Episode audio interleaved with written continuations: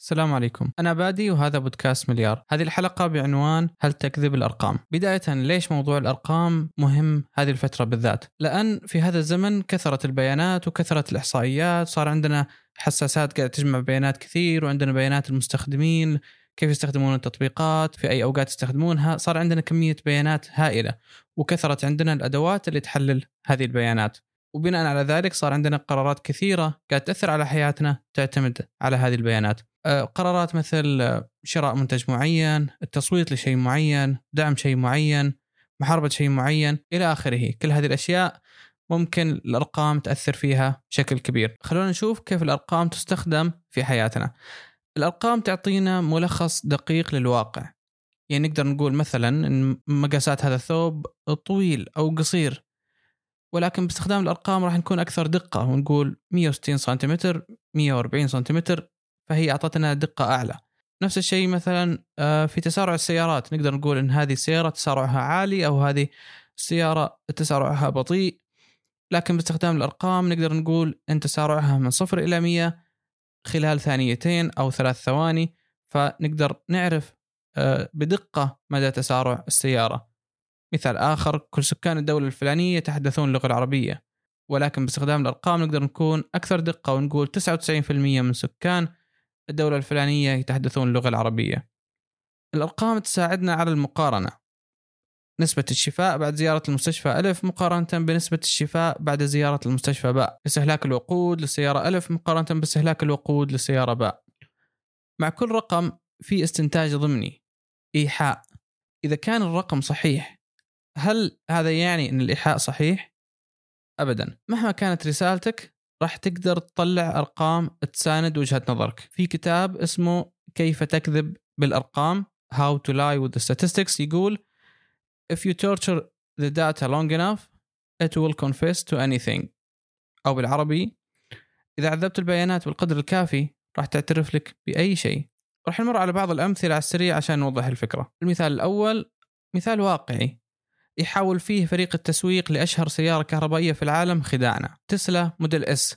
لو شفنا الإعلان عن السيارة في موقع تسلا الرسمي. الرابط مرفق. في وصف الحلقة نجد أن تسارع السيارة من صفر إلى 100 خلال ثانية فاصلة 99 للي ما يعرف السيارات هذا الرقم يعتبر خيالي جدا. إذا الإيحاء أن السيارة تصل من الصفر إلى 100 كيلومتر خلال ثانية فاصلة 99 لكن الواقع أن تسلا تتسارع من صفر إلى 100 كيلومتر في أكثر من ثانيتين. طيب كيف كذا؟ هل هم كذابين؟ لو دققنا شوي في الموقع الرسمي راح نلقى نجمة صغيرة جنب الرقم 1.99 لو دورنا شوي في الصفحة راح نلقى الشرح لهذه النجمة اللي يقول أن حساب الزمن يبدأ بعد انطلاق السيارة بشوي. هنا الخدعة تماما. ناخذ مثال آخر. مثال واقعي استخدم فيه الرئيس الأمريكي السابق دونالد ترامب الأرقام لصالحه. لما غرد على تويتر وقال انخفاض معدل البطالة لأصحاب البشرة السوداء إلى أدنى مستوى في التاريخ في عهده. الإيحاء أن ترامب قام باتخاذ إجراءات أدت إلى إعطاء السود حقوقهم. لكن الواقع أن مستوى البطالة لأصحاب البشرة السوداء قاعد ينزل سنة عن سنة بشكل كبير حتى قبل تولي ترامب للرئاسة. المثال الثالث مثال افتراضي لطريقة تستخدمها الكثير من شركات التجميل وغيرها مع العلم أنهم يستخدمون أرقام صحيحة ودقيقة لنفترض أن عندنا دعاية معجون أسنان كريست. الإعلان يقول 80% من أطباء الأسنان يوصون باستخدام معجون كريست. توحي العبارة أن هذا المعجون هو أكثر معجون اتفق عليه أطباء الأسنان. 80% نسبة مرة كبيرة. لكن خلينا نشوف كيف ممكن نصنع هذا الرقم الجميل. إذا سألنا عشر أطباء عن خمس معاجين أسنان يوصون باستخدامها. وإذا شفنا الآن قائمة كل طبيب ولقينا أن معجون سنسوداين موجود بقائمة كل طبيب. نقدر نقول إن 100% من أطباء الأسنان يوصون بمعجون سنسوداين ولقينا أيضا إن معجون كولجيت عند ثمان أطباء من أصل عشرة اللي يشكلون 80% أيضا من هذه العينة. معجون Close Up عند ثمان أطباء أيضا هذه 80% أخرى. ومعجون كريست عند ثمان أطباء أيضا. بعد ما شفنا الطريقة اللي تمت فيها التجربة صار واضح إنه معجون كريست مو أفضل معجون ومو متفق عليه الأطباء وفي كثير مثله وفي أحسن منه أيضا. لاحظ أن البيانات صحيحة إحصائيا والأطباء حياديين لكن الإيحاء أو الرسالة خاطئة. ننتقل الآن للمثال الرابع. عندنا موقع تجارة إلكترونية وحابين نشوف المنتجات الأعلى طلب. المنتج ألف تمت زيارته بالمتوسط 100 مرة في اليوم المنتج باء تمت زيارته بالمتوسط 20 مرة في اليوم المنتج جيم تمت زيارته بالمتوسط 10 مرات في اليوم.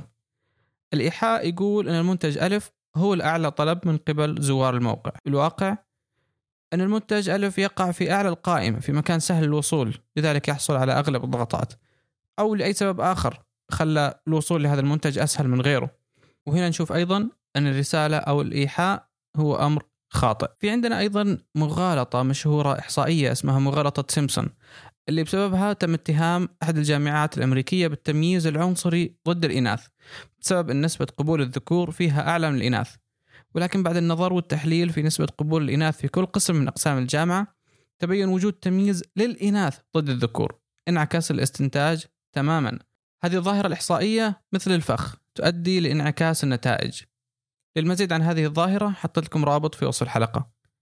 مثل ما شفنا أحيانا يتم تعمد عرض البيانات بطريقة توحي بإيحاء خاطئ.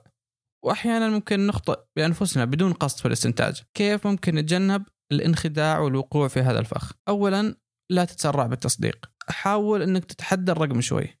اسأل نفسك كيف تم جمع البيانات؟ من قام بإجراء البيانات؟ هل العينة فيها انحياز؟ من قام بتمويل الدراسة؟ في النهاية أختم وأقول لا تنسى إذا عذبت البيانات بالقدر الكافي راح تعترف لك بأي شيء. الأرقام لا تكذب لكن البشر يمكنهم الكذب بالأرقام.